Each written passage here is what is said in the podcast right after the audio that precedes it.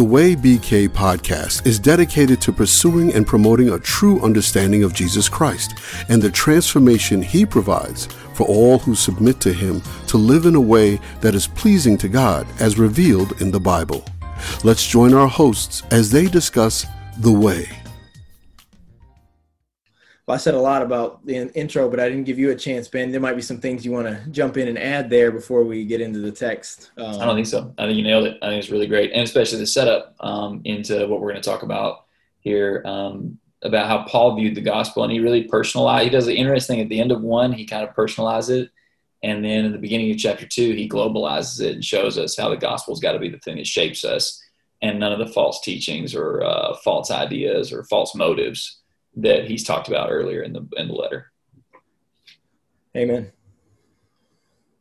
Yeah. Um, so I think it'd be good if we read verses 12 to 17. Um, as Paul kind of, this is one of, I, I'm trying to think of other ones. Philippians 3, he kind of does this. Obviously, there's some sections in Acts where he talks about his own story. Um, I'm trying to think. There's not a lot of other passages where he really gets personal like this. He gets personal about in general about what God's done for him or about his relationship with people. But this is one where he's really just going to take a minute to talk about what God's done for him. I'm probably forgetting some other texts like that, but this is a pretty special and important text, I think, for us to understand how Paul thought about what the gospel meant to him and how really all of us should think about what the gospel means to us. Amen. Amen. Yeah. Um, you want to read the for the first round? I'll read the next round, but you want to read the 12 to 17? Uh, Timothy chapter 1. We're going to start in verse 12 and we're going to read down through verse 17. First Timothy 1, 12 to 17. This is what it says. Paul says, I thank Christ Jesus our Lord who has strengthened me because he considered me faithful, putting me into service. Even though I was formerly a blasphemer and a persecutor and a violent aggressor, yet I was shown mercy because I acted ignorantly in unbelief. And the grace of our Lord was more than abundant with the faith and love which are found in Christ Jesus. It is a trustworthy statement deserving full acceptance that Christ Jesus came into the world to save sinners, among whom I am foremost of all. Yet for this reason I found mercy, so that in me, as the foremost, Jesus Christ might demonstrate his perfect patience as an example for those who would believe in him for eternal life. Now to the King, immortal, invisible, eternal, the only God, be honor and glory forever and ever. Amen. There are at least two things that stand out to me, big picture in this section. You may see some other things too, and I'll kind of throw these out, and, and anybody who sees similar things can kind of comment in the in the chat, and we'll try to highlight those. Um, but it seems to me there's two key thoughts on Paul's mind when he thinks about the gospel. Number one, he thinks about his own um, status, I guess. He talks a lot about who he was before and what became of him because of the gospel. And there's a lot of different descriptions that he uses to talk about who he was before. And the other thing is, he talks about how the gospel is um, an expression of, or, or maybe I should say, the gospel expresses a variety of attributes of God uh, of Christ. And those are kind of the two big things that the gospel teaches is things about God, what he's about, who he is, how he thinks about us, interacts with us. And then it teaches us things about ourselves, who I am apart from God, who I am because of God. Um, and with those those two categories, and like I said, people can go and start looking over the text and feel free to jump on with the with the chat if any of you see some things related to what Paul says about himself and what the gospel showed him about who he was before and what he could become. Uh, and then, of course, what the gospel shows about the nature and character of God. The way he starts this section before he talks about all those things is uh, with gratitude. Verse 12 I thank Christ Jesus our Lord. I thank Christ Jesus our Lord. He says at the end, he has that little praise section in verse 17 and then the ending, Amen. It's almost like verses 12 through 17 are a little prayer. This is what I'm thankful for. This is what I give thanks for. And then he rattles off the things that God's done for him and the things that God God is and God has demonstrated about his own character. And I think that's so important.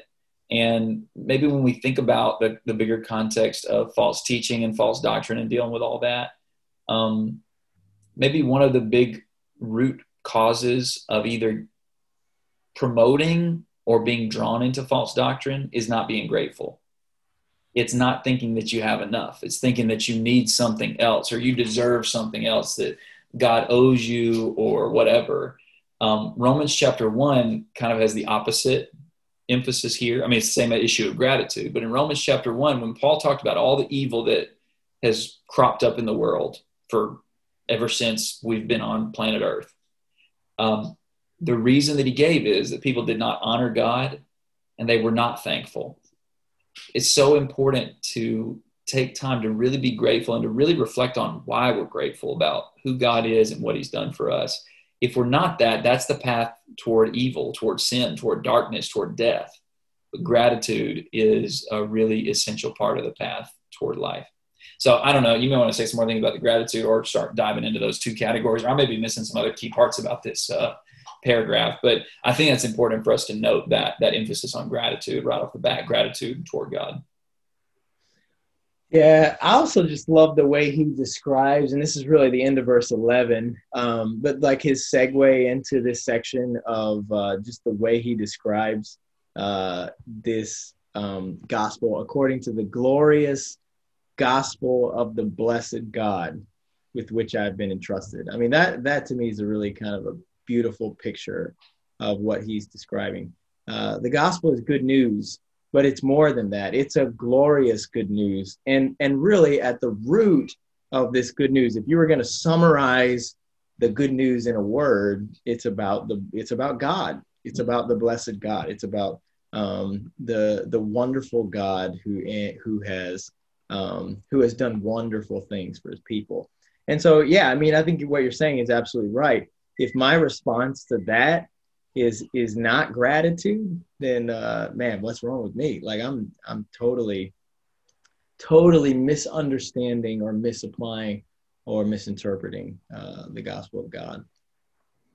Yeah, I think that's exactly right. That's exactly right. Which uh, which is why you know this um, this question. So let's just go and get into that. I think this is worth us. Maybe we'll talk about this first, then we'll come back and talk about what Paul says about himself. But I don't know. I'll just kind of rattle off some, help me see the ones that I miss here. Um, but then maybe we can talk about ones that really stand out here about what what the gospel revealed to Paul about the Lord. Verse 12, the Lord strengthened him. So God um, is powerful and is gracious enough to share his power, which is a really unique thing. There are a lot of people who are gracious, but they don't have much power. Matter of fact, those usually tend to be the people that are most gracious. They don't have much power, economic power, political power, social power, whatever. Um, and they tend to be really gracious because they know what it's like to be powerless, so they want to help others. There are some people who are powerful, but they're not really interested in sharing their power. They want to keep it. God is powerful, and He shares His power with others. He strengthens people. Uh, God trusts people. He considered Paul faithful, verse 12. Uh, God has mission, things He's trying to accomplish. He put Paul into service obviously to some extent these things are unique to paul as an apostle right? Not all of us had jesus appear to us on the road to damascus and call us to be an apostle to the gentiles. But there's a version of a lot of these things that apply to all people who have who believe the gospel who live the gospel. So okay so god shares his power. God trusts and entrusts um, duties to people. God has mission and purpose. He put paul into service. Um, god is merciful. The end of verse 13 paul says yet i was shown mercy uh, so God is merciful. Verse 14, the grace of our Lord, not only um, is God uh, have pity or is merciful, but he also extends kind acts of grace toward people, especially people who don't deserve it. Um, God is trustworthy, verse 15. It is a trustworthy statement, which implies that God said it, so we can trust him. God is trustworthy. Um, the Lord is trustworthy. Uh, the Lord is a Savior. Christ Jesus came into the world to save sinners. Uh, he mentions mercy once again in verse 16. And then he talks about patience in verse 16 as well. Our God is a God of patience rather than blowing us all off the face of the earth for our sin. He demonstrates patience toward all um, so they may be saved. And um, he offers life. He is the source of life, verse 16. And then, of course, there's that great little explosion in verse 17 of He's eternal, immortal, invisible, the only God who deserves all honor and glory. He's the King of Kings and Lord of Lords. There's going to be a similar kind of praise at the end of the book in chapter six, talking about Jesus as the the great sovereign overall. Anyway, I mean, I'm just kind of rattling those off. I don't know which of those really stand out to you or speak to you uh, or impress you whenever you think about um, what the gospel showed Paul about the nature of the Lord. Well, so one thing that comes to mind as I read this is uh, that a lot of people have a view of God as if God is always angry and always looking to like God. G- almost the view is almost like Jesus came here to kill and destroy. Like you know, the reason Jesus came down is so that he could show us how terrible we are and so that he could punish us and destroy us. Um, and actually, like Paul says, no uh, Christ came to save sinners. So that's the reason why he came was he came into the world to to save people. Um, I think that's important for us to to just kind of uh, meditate on and marinate on and just reflect on that that that really from the beginning God has this has has been a good God who desires to do good to his people. Um, and and the way we know that is true is that Christ came into the world, um, and actually he, he, he suffered a lot of bad so that he could do good, so that he could ultimately bring about uh, the salvation of of sinners. So that that's one thing that that just kind of uh, popped out. Uh, another one that that stood out to me as I was reading this was um, that the the patience of Christ. You know, I normally think about patience in kind of a passive sense, is like patience is just kind of putting up with bad things that are happening. Um, but what I love about this is the patience of Christ is active, not passive. That is like he demonstrates his patience how by coming into the world to save sinners. Um, and and so God is not uh, is not a God who's waiting around um, and just putting up with us. He's a God who actually like seeks to initiate um, salvation seeks, seeks to initiate transformation in our lives, even when we're maybe completely apathetic to it or completely um, hostile to such a thing. The Lord is actively seeking to, to show his goodness, his love, his, his kindness to us. Yeah. No, that's an awesome point.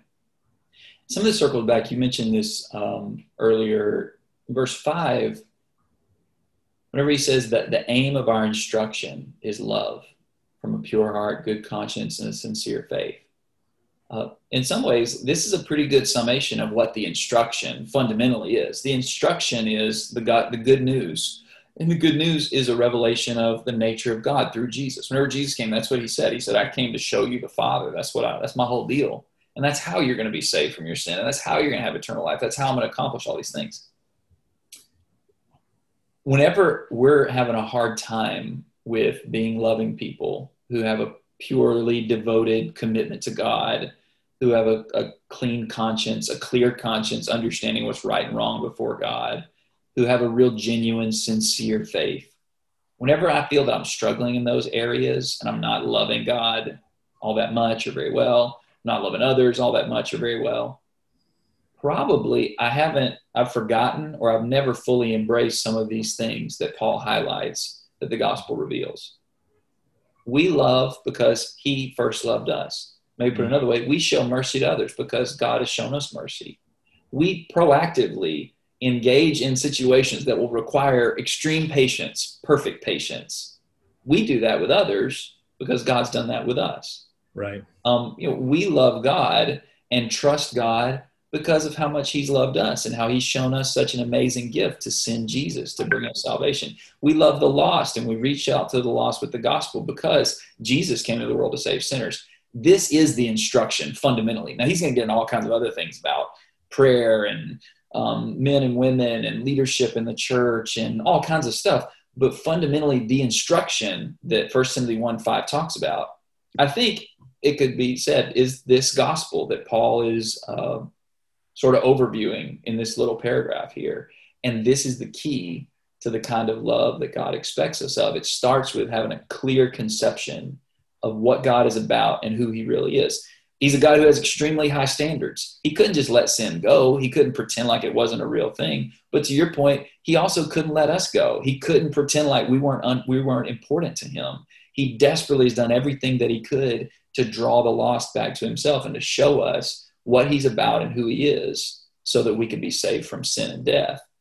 And that's the thing that drives our love for him and our love for others. So, really, a lot of this, I think, ties right back to that really important verse in uh, chapter 1, verse 5. Yeah, I think so too. And it's interesting to see Paul kind of start the letter this way. Um, you know, I almost, I almost would expect uh, Paul to say, "Okay, well, so I put you here to so that you can teach people not to teach strange doctrines."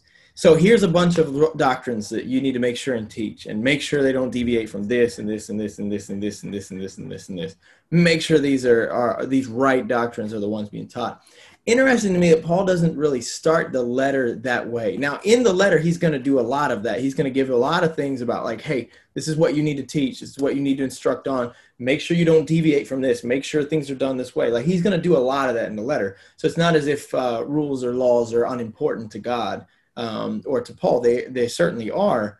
It is interesting to me though that he starts with kind of rooting Timothy in the gospel and just kind of immersing him in in in the goodness of God and what the, what God has done for him and why that's so important for uh, for Timothy as well. I just find that instructive and helpful and uh, and and impactful the way Paul kind of begins the letter with such an emphasis on on the goodness of the gospel. And maybe that's because rules in and of themselves uh, do not do not uh, save. In fact, he says he already said in this letter, right, that uh, that the law is not made for the righteous person, but for the lawless and the rebellious. Rules just reveal how sinful we've been. Uh, the other thing is though that the law cannot transform in and of itself. Rules don't transform in and of itself. Only the gospel can completely change a person. And I think that's what you're speaking about here is that when we start to see the goodness of God as he's revealed in the gospel, it begins to have a huge impact on me and it begins to change me eh, if I, if I have a heart to, to see it and to appreciate it.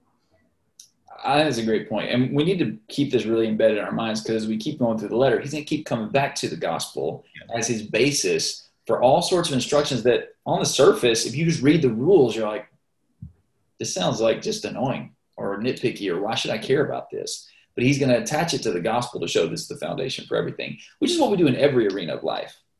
I mean, think for us, wearing seat belts is just a standard thing. You should wear a seatbelt when you drive. Well, that wasn't true just a generation ago.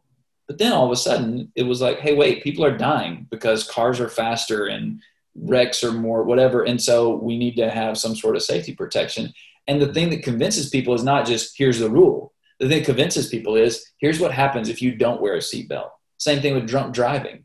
Why should I mean you shouldn't get drunk anyways if you're following the Lord, but let's just pretend somebody doesn't care about all that stuff. And you know why? Who cares if I'm drunk while I'm driving? Well, here's the statistics for what happens. You'll kill somebody or you'll kill yourself. Well, there's this underlying thing that we value: the preservation of human life.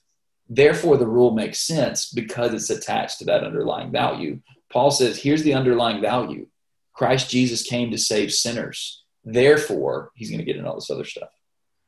But but what that also uh, highlights is not only here's some things about the character of God, but here's what it means for you and me. And Paul does a good bit here, highlighting here's what the gospel has meant to me. Here's what here's how the gospel has impacted my life. Sure, it's revealed a lot of amazing things about God, but here's what that means for me. So, of the kind of personal um, uh, right word personal statements personal uh, ways that paul personalizes the gospel which ones really speak to you and stand out to you the most as far as paul's statements here that highlight what the gospel meant to him i know we got a couple comments here that um, we should come back to here in a second but if you want to kick us off and i'll read the comments here in a second but what what, what jumps out at you yeah um, well one thing that gets me a little bit here or, or surprises me a little bit here is that w- the way paul speaks about it he was not chosen because of his Jewishness. He was not chosen because of his like uh you know his excellence in uh in his studies or his like you know scholarship he was not chosen because of his like influence or or any of those things according to this text primarily he was chosen um because he was a formerly a blasphemer and a persecutor and a violent violent aggressor.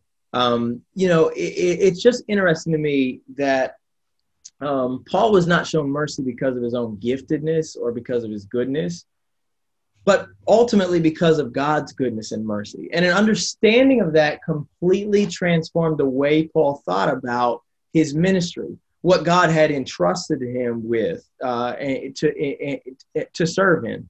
Um, because, you know, if if I view ministry as uh, as something that you know I deserve and I've achieved and I've uh, I've you know accomplished because of my own goodness or my own giftedness, it's going to affect the way I serve and the way I minister. I'm going to put people down because I'm going to show them how much better I am than them. But I, am going to I'm going to um, be often harsh with people because they haven't arrived at what I may think I have become. Uh, there are lots of things that that, that I'm going to do which are which are are not going to be in step with the gospel because I have a, a higher view of myself than I ought to. Uh, one of the things I think Paul's really trying to emphasize is is that ultimately the gospel call is not given to people who deserve it, but to people who, who are undeserving of it. And Paul himself is kind of in many ways the epitome of that as a blasphemer, as a persecutor, and a violent aggressor. Now, why would God do it that way? Well, he's doing that it that way so that the glory goes to God, so that we recognize um, that it's not because of our giftedness, our goodness, but because of God's goodness and God's mercy uh, that we've been put into service. Uh, and I think I, I, think that's pretty powerful. I think Brian may have said something along that line. I was reading his comment there um, that he said something along those lines there too. Yeah, I'll go ahead and read that one first. Uh, he and Diana both had comments that kind of track with what you're saying and, and, really summarize this section well. But I'll read Brian's first since you just mentioned it. Um, Brian said Paul has to be so humble and grateful. The very reason he's saying God chose him is all caps because he was the worst or the chief of sinners, persecutor of the church, in which shows God's glory and would convince all who knew Paul before his change. And uh, then Brian references the blind man from John 9, who Jesus said it wasn't, in that case, it wasn't because of sin and that miracle, but it was to show the glory of God. Well, Paul, the sinner, God chose one of the most violent, aggressive, anti Christian, anti Christ figures that we have in the New Testament. That's who God chose and said, Hey, come follow me. And I'm going to use you as an example of my, my perfect patience. Um, Diana has a similar comment here uh, that this paragraph shows how Paul reviled Christ, that he was the worst of sinners, and that Paul became an example of true repentance through the gospel. And I think this is a key point, too, that Paul does speak to his own repentance she says a changed mind, a changed heart, and changed behavior. And that's exactly right. Um, and a really important thing for us to note that part of Paul's story is that he responded properly to the gospel. That's the problem with the false teachers. Verses 1 through 11, it's a bunch of people who weren't responding properly to the gospel.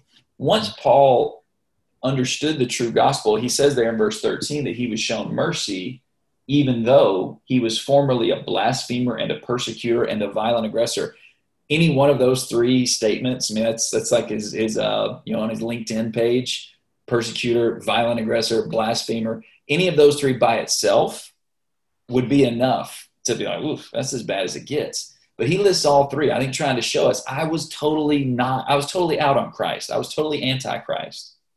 And yet I was shown mercy. And he highlights this. He says, because I acted ignorantly in unbelief. I think here he's making a counter he's like, look, we don't have to be perfect. That's not the deal. Christ Jesus came to the world to save sinners. But the problem is, some of these fools out here who are stubbornly refusing the gospel, who know what it's about, and they're not embracing it, they're causing trouble. And we're going to see at the end of chapter one, he's going to warn about how they they're going to be in trouble because of that. But the overwhelming point, in spite of all that emphasis on Paul's repentance, not in spite of it, but besides that, um, is exactly I think your point that he's so almost over the top about how bad he was and how big the change was. I think when we read it, we think that chief of sinners, come on, Paul.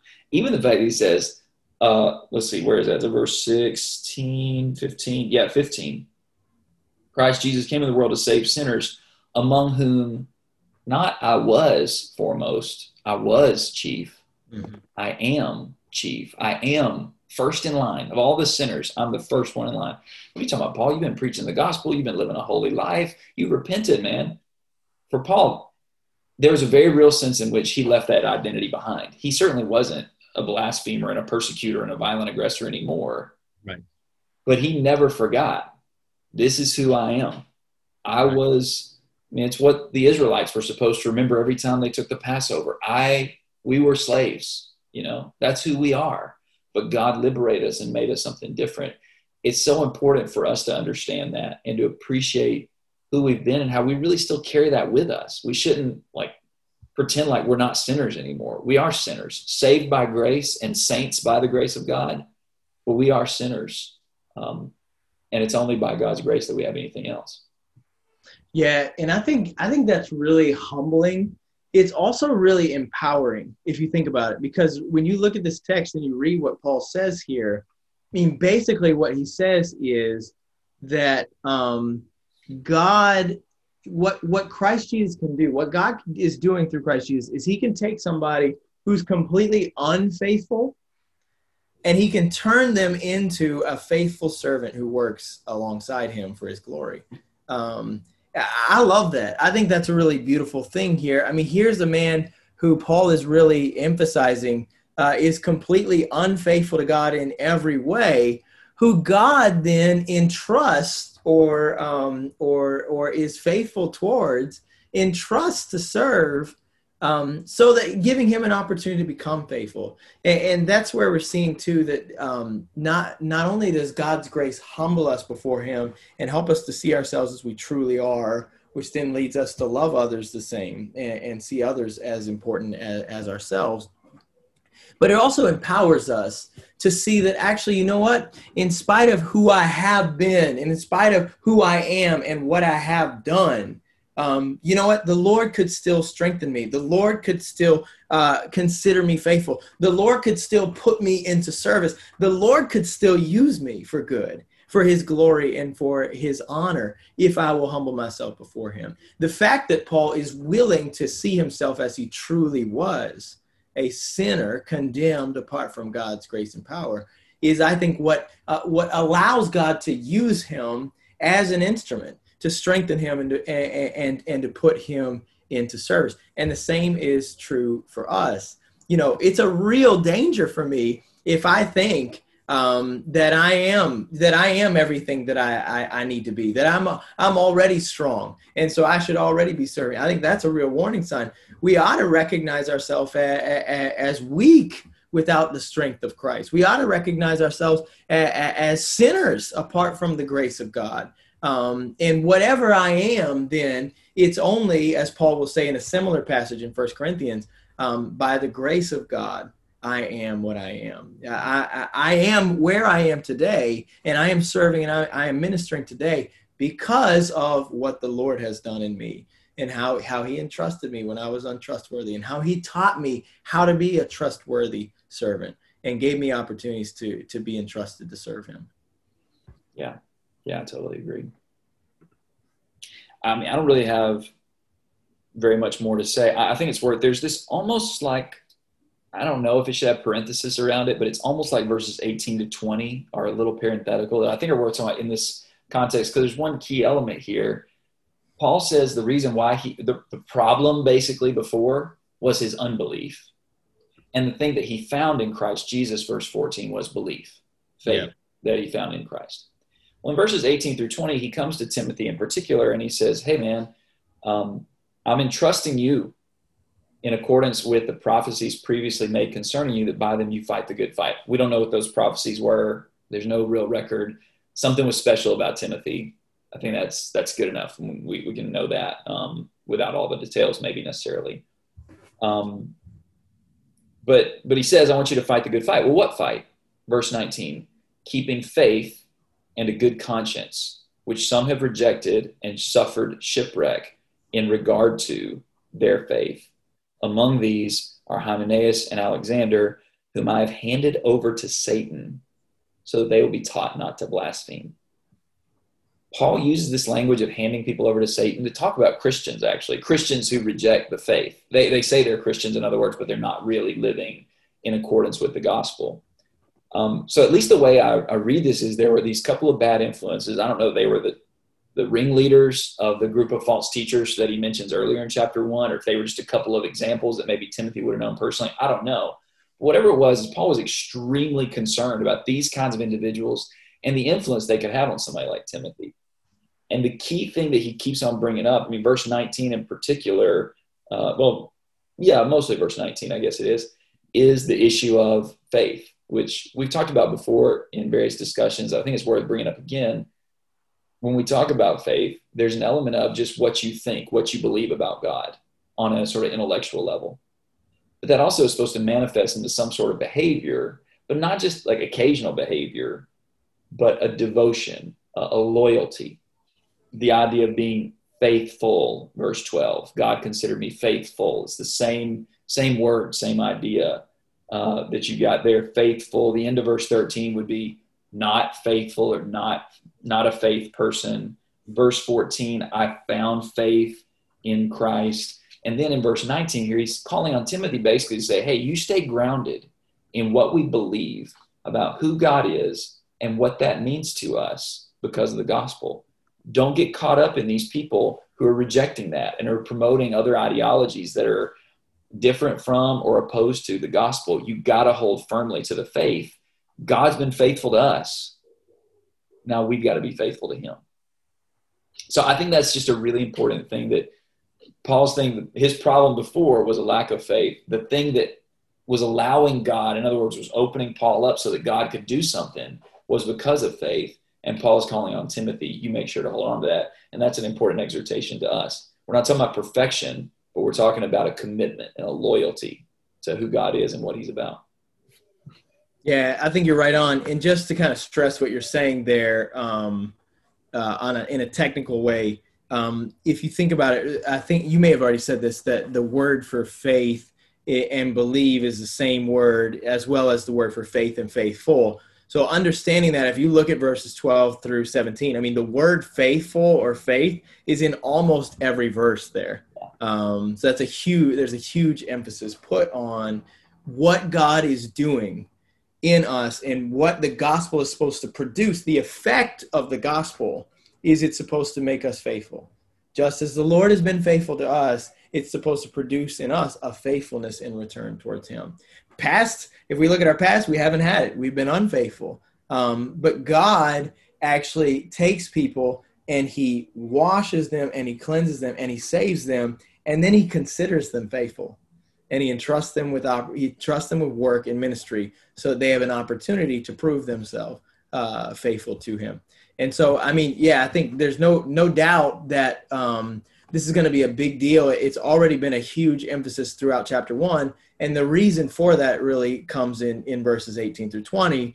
Um, you know, it's possible to shipwreck your faith. Yeah, it's probably it's possible uh, to know the gospel and yet um, to end up losing your faith and losing your your good conscience as well. To reject that um, and end up losing together that relationship that you have with the Lord. And he gives these two examples of it, which um, you know my my question about that is, as you kind of alluded to, are these guys that are actually like in the audience? Are these guys actually there in Ephesus when uh, when Timothy reads this letter that Paul wrote him out loud? I mean, or uh, or whatever. I mean, it seems like they're definitely part of the trouble uh, that's coming up there. So, wow. Yeah, yeah, that's right.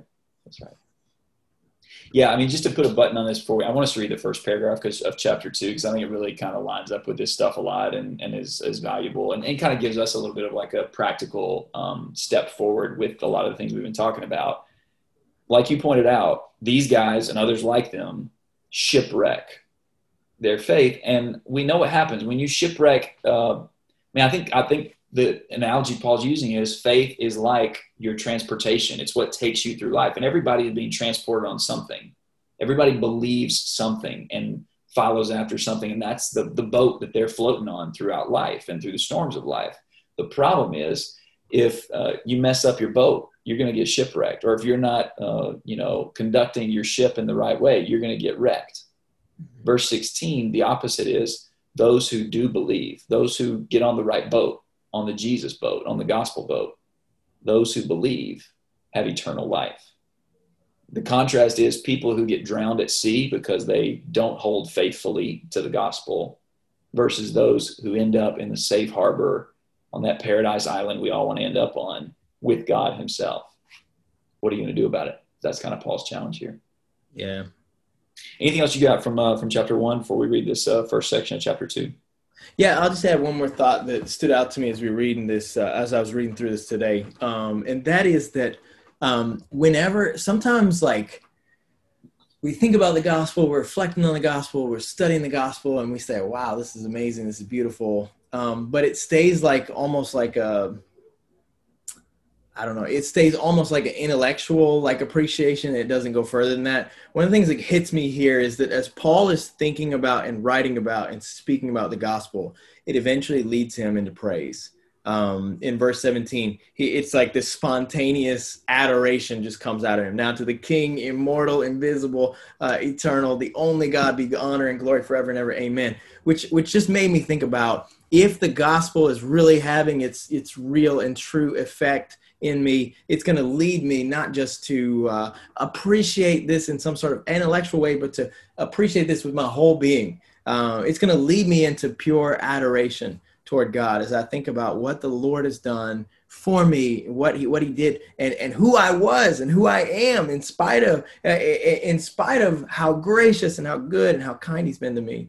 Um, and then, as Diana mentioned in the comments, I think um, my other thought related to that was that ultimately uh, when we recognize the sin in us, uh, she said it this way Paul could recognize the sin in him and how God continually worked in his life. He was not handing out cards saying that he was the great apostle. This allowed him to see others as himself and as Christ does. And I was just thinking about this as it relates to us.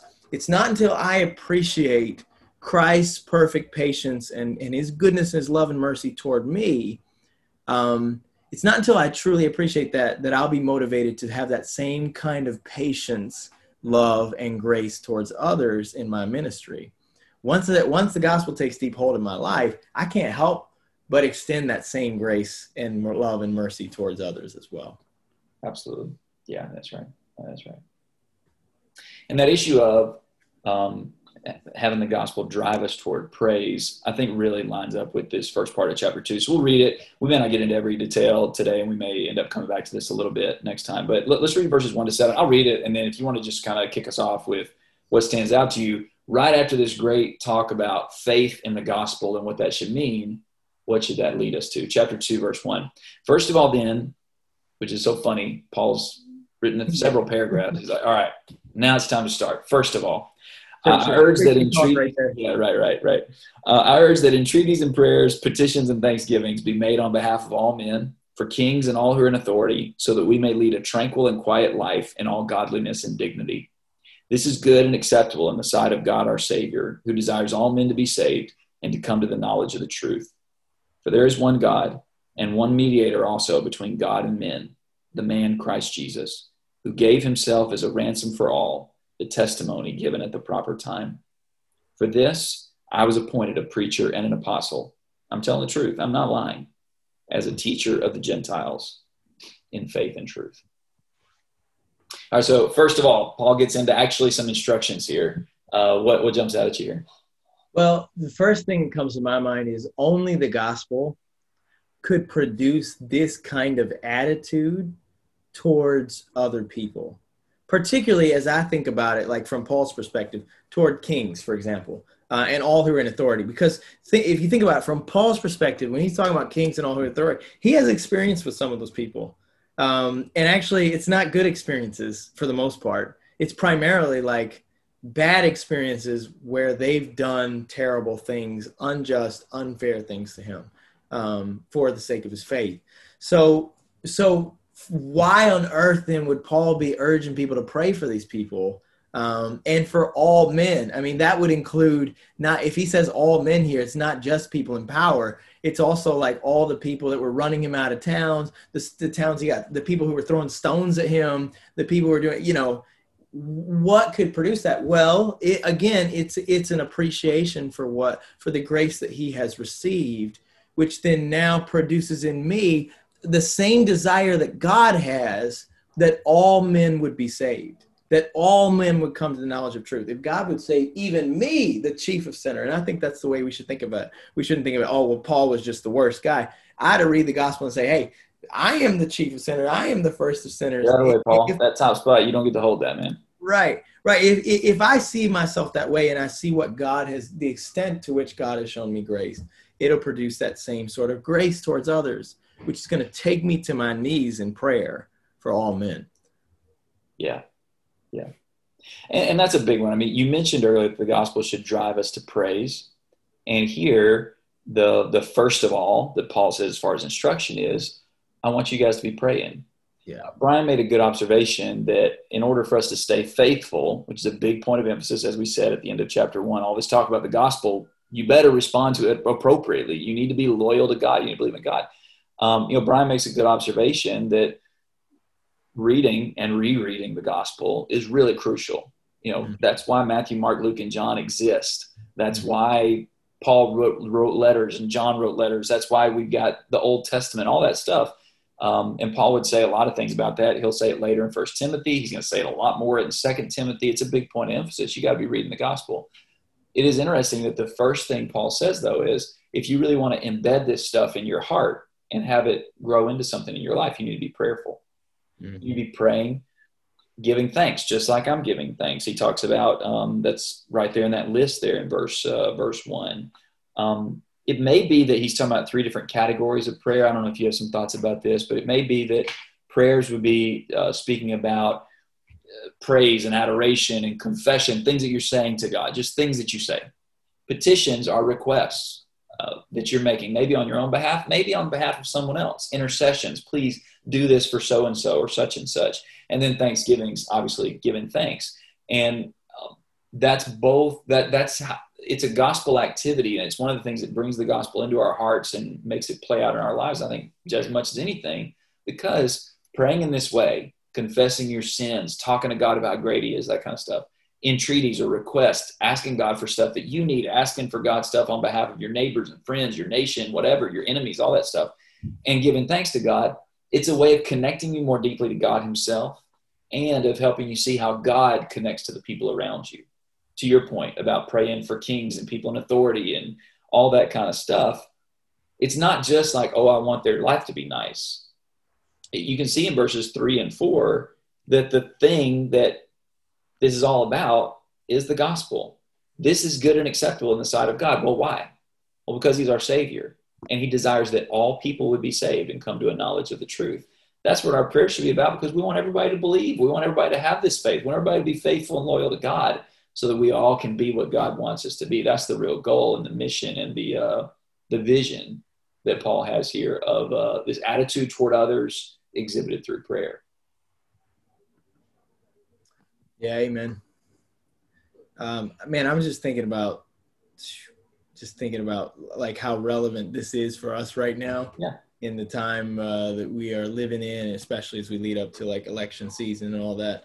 Um, maybe just a couple exhortations. One is re- regardless of who wins the election, this command is still true for Christians. Mm-hmm. Um, doesn't matter who's in power. We, we might say, well, our, our, our country is different because we elect our leaders or whatever. Well, whoever is put in authority, um, we pray for them, uh, regardless of what party they're from or whatever. And we pray for them ultimately that they might be saved and come to the knowledge of the truth.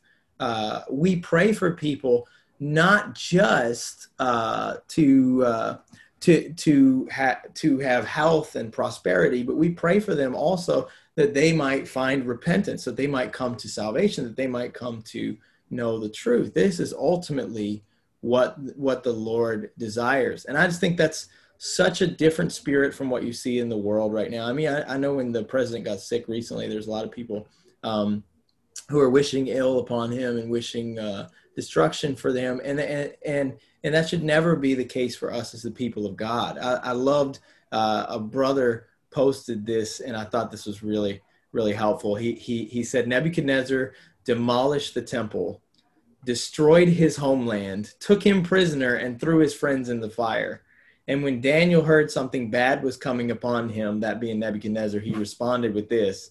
He said, My Lord, may the dream concern those who hate you, and its interpretation concern your enemies. That's amazing kindness, amazing forgiveness, amazing humility.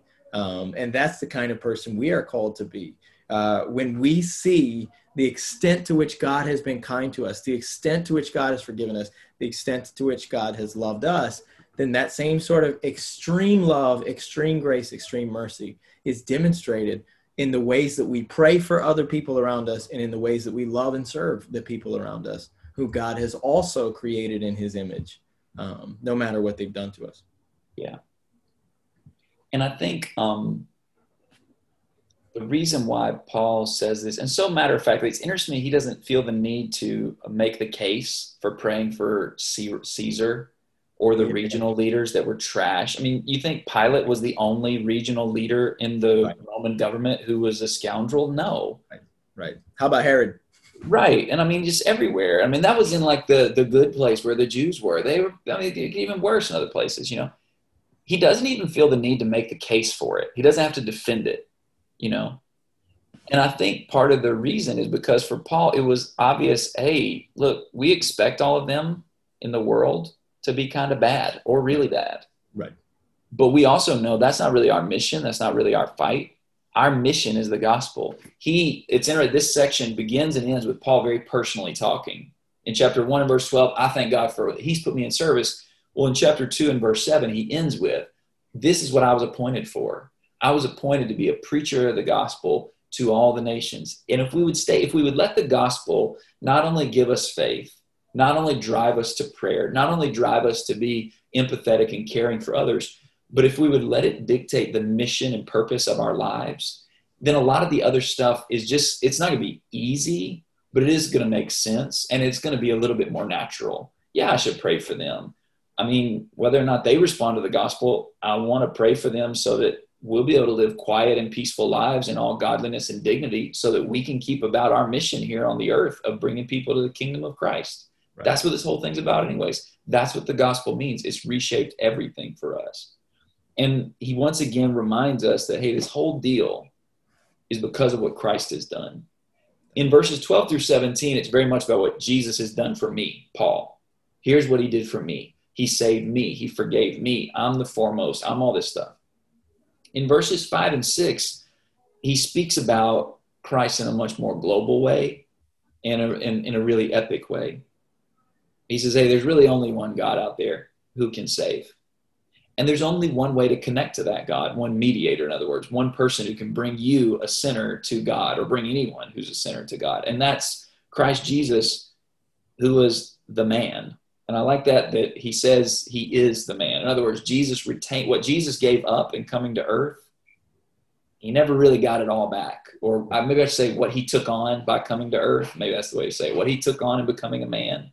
He has retained that. He's kept a part of that with him. And I don't know what that means. I don't want to try to explain it because I don't understand it. But I know it's a fact that he is with us and he's one of us. Um, and he gave himself for us to liberate us as a ransom. Somebody, uh, Brian asked about this, this statement, the testimony given at the proper time. I think, I don't know what you think about that. I think that reference to the testimony is the statement, the testimony that was given of God's love, God's desire to save in the cross. He connects it with the ransom. So the ransom would have been Jesus' death on the cross. And I think he's explaining what the ransom, what the death of Jesus meant. It was a testimony. What was it testifying of? Verse 4 God desires all men to be saved and come to a knowledge of the truth. That's what he wanted for Paul. That's what he wants for me. That's what he wants for everyone else. That's what he wants for the world. And if we would understand God's vision in the gospel, it would reframe everything about the way we relate to God, the way we relate to others, the way we see ourselves in the world. It'll give us peace and joy. It'll give us something to anchor our lives to if we'd understand what God was doing through Jesus, what he's doing through us. All right, sorry, I'm monologue there. I don't know what, uh, you probably got some more stuff you want to add on to all this or thoughts or observations or whatever. No, man, that's good. That's, that's helpful stuff. I, I think that is, uh, I think you're right about that when we spoke about uh, Christ giving himself as a ransom for all the testimony given at the proper time. God had a, God had a time in which he was going to make it clear um, that he is the savior of all that he is that he has come that he was going to come down to set right all the things that man had messed up through christ jesus that he was going to um, pay the ransom price so that we could be rescued from the sin and the slavery uh, that we that we fell into and that's exactly what uh, what happened when Jesus went to the cross. God proved once and for all just the depth of His love and uh, the extent to which He would go to rescue us and to reconcile us to Him. And so, if He's done that for us, um, then whatever opportunity, whatever ministry we may have, we need to take it seriously so that we can work uh, and pray and serve to bring about the salvation uh, of all men whom God desires to be saved. Amen. Yeah. And you kind of touched on this. You kind of um, pre, you were saying it right as Brian typed it in the the issue of the proper time, which you already explained. I'm just going to throw a couple of references out. The Gospel of John, for anybody who's wondering, wants to deep dive this a little more. There's a lot of references in the Gospel of John where Jesus would say, "My hour has not yet come." There was this idea that there was a specific timing or circumstance that God had in mind Galatians 4 and verse 4 speaks about the fullness of time that God's plan to bring salvation, the time had come. So if anybody wants to check that out, some more, there's a couple more references to that. Yeah, good. Um, like I said, I imagine we'll probably reach back into this section whenever we pick up next time in chapter 2, verse 8. You got anything else before we uh, wrap it up for today? No, just to preview where we're headed from here, he's going to talk about. So you you mentioned how really in chapter two we're starting to see the global impact of the gospel and then, as we talked about in our first study, which has been a while, so if you've forgotten, um, in in chapter three and verse, um, what was that? Chapter three and verse uh, fifteen, maybe. Um, he said he gives his reason for writing this letter. Uh, 14 and 15. I'm writing these things to you, hoping you to come before long. But in case I'm delayed, I write so you will know how one ought to conduct himself in the household of God, which is the church of the living God. And so, what we're going to see in the next few um, sections is like more specifically for certain groups uh, of people in the church of God, in the household of God, how should they conduct themselves? And that's where we're going in the rest of chapter two and in chapter three. Um, so, uh, thanks, brother. That's good stuff today. Uh, really helpful stuff. And thanks, everybody, as always, uh, for jumping in with the great comments and good discussion and good questions and great thought provoking stuff. And I know sometimes people come back and end up catching these videos later and drop comments in. Uh, that's really cool, really encouraging, and, and we want that. Obviously, this is better whenever we all are kind of engaging with each other, pushing each other a little bit, poking around in scripture, trying to help each other understand it better. That's what it's all about. So we can understand the glorious gospel of the Lord and be able to live it out in our lives. So, Lord willing, I think we're on next week, right? No problems there. God willing. All right. So, Lord willing, we'll be back on next week, and we'll uh, we'll talk to you guys soon. Thanks so much. The aim of the Way BK is to share the gospel of Jesus Christ across Brooklyn and beyond. For more information or to contact us, please visit www.thewaybk.com.